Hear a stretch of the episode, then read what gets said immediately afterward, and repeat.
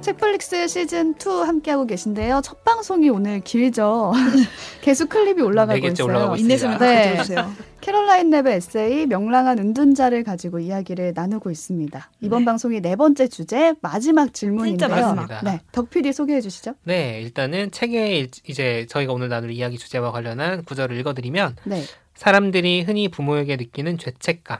그러니까 당신이 부모에게 좋은 자식이 아니었다는 걱정이 들 때가 있나? 네. 혹은 대답. 네, 이어서 혹은 만약 부모님이 아프실 경우에 당신이 좋은 자식 노릇을 하지 못하리라는 걱정이. 네. 자, 이런 이게 캐롤라인의 아이고. 뭐 네, 메시가 항상 그렇지 않나요? 부모님에 대한 진짜 많이 하죠. 그런 마음들을 누구나 가지고 있죠, 사실. 음, 저 네. 가지고 버스에서 있고. 이 단락 이 챕터를 읽다 막 울었어요 버스에. 어. 그래서 마스크가 있어서 아. 다행이었어요. 어떡해. 유용. 아 또 어. 그리고 오지는 부모님이랑 같이 살잖아 네. 지금 애틋할 거야 그게 한 몇 달 제가 한 한 달 좀 넘었는데 할아버지 돌아가셨을 맞아. 때 이제 부모님의 그 애도와 상실감을 너무 가까이서 봤기 때문에 아. 음. 이 특히 상, 생생하게 다가오더라고요. 음. 이 맞아요. 묘사가. 그래서 이게 이제 저자 같은 경우에는 이런 얘기를 하면서 그러니까 이게 이 책에서 왜냐면 부모님이라는 존재가 이 상실에 관련된 주제로 많이 나와요 음. 네. 그 돌아가신 이야기랑 그 음. 애도하는 이야기가 많기 때문에 근데 이제 그러면서 이 저자가 한 얘기가 부모님 은혜 의식이 어, 너무 음. 인상 깊었어요. 이 되게 너무 표현이 공감됐어요. 어, 있는 음. 거죠 이게 정확히 뭐냐면 부모에게 복종하지 않아도 될 만큼 나이가 들었지만 그러니까 컸다 다 컸어, 컸어, 크게 크게 컸어. 컸어. 이제 자기 혼자 부모님 결국 케어를 활동할 안 수 받아도 있고. 돼. 네. 음. 근데 부모를 걱정할 만큼은 나이가 들지 않은 시기 부모님이 아직 어, 아직은 건재하신. 그렇죠. 이게 되게 근데 그게 짧습니다. 짧아요. 짧아요. 저는 그러니까- 거의 없는 것 같아요. 이 거의 기간이 뭐- 거의 바로 넘어가는 것 같은데. 몇 살 그치, 때? 왜냐면 공존할 이제- 뿐이지. 어, 어. 근데 이제 독립이 늦어질수록 이게 짧아지는 거죠. 그렇죠, 그쵸, 어떻게 그쵸, 보면은. 그쵸. 그러니까 부모님이 이제 또 다 컸으니까 이제 걱정 안 할게라고 하는 그 음. 시기가 빨리 올수록 어떻게 음. 보면은 내가 이제 부모님을 걱정하는 시기라는 게 부모님의 등을 볼 때 아니겠습니까? 뭔가 음, 아 우리 엄마 아빠 힘들구나. 작아 보이고. 어 그렇지.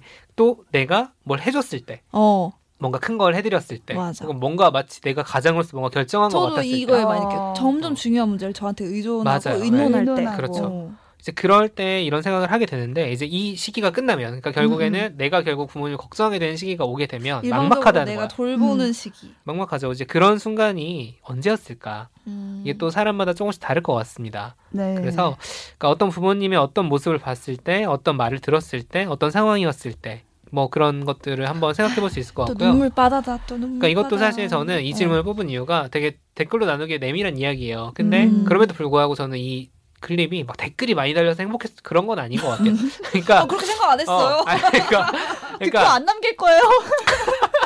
당신들은 남겨야지. 근데 다른 분들이 한번 생각해봤으면 좋겠다는 꼭 이 아, 그쵸. 그 책을 읽고 부분이죠. 아 제가 이 부분은 다른 분들과 함께 생각을 해보고 음. 나누고 싶다는 생각이 들어서 네, 다른 이 질문을 분들의 뽑았죠. 경험, 저보다 혹은 앞서거나 뒤서거나 하는 음. 경험을 제가 읽으면 또 제가 간접적으로 음. 생각들을 해볼 수 있을 것 같아요. 맞아요. 음. 그리고 저희의 경험은 지금 딱 그 시기에 머물러 있는 것 같은데 나이는 들었고 아직 부모님을 걱정할 만큼은 아닌 음. 지금 그 시기에 저희 진행자들은 머물러 있는 음. 쪽 아닌가? 저는 약간 오히려- 그라데이션이 있는 것 같은 그쵸. 게 네. 넘어가고 있어. 네, 그치. 갑자기 그쵸. 저도 이렇게 가고 무게 있어요. 중심이 이렇게 기울어져 오는 넘어가고 걸 있죠. 매일매일 느끼고 뭐 그게 언제일까? 성인의 기준이 뭐냐? 뭐 네. 이런 얘기도 할 수 음. 있겠지만 따로 살면 뭐 그렇죠. 독립이냐 뭐 아니면 은퇴하시면은 은퇴한 은퇴하면은 다음에 뭐 경제 활동을 안 하면 그러면 그때부터는 끝이냐 그런 건 끝이냐. 아닌 거죠. 또. 라든가 좀 되게 복잡하더라고요. 그래서 이제 그런 시기들, 그런 시기들의 자기가 인상적인 장면들이 있었을 것 같다라는 음. 그런 생각이 들어서 이제 이 주제를 댓글로 좀 나눴으면 좋겠고요. 아, 부모님의 등 음, 갑자기 음, 네, 부모님 떠올리는 생각이 나네요. 아. 순간들. 하면서 그것도 좀 재밌는 질문이라는 생각이 들어요. 제가 예전에 제가 이제 대학원에서 전공을 평생 교육을 했는데 주로 성인 학습, 성인 교육을 음. 하니까 갑자기 뜬금없이 우리 교수님이 수업 시간 대학원 세미나에서 어른이 되는 게 언제냐?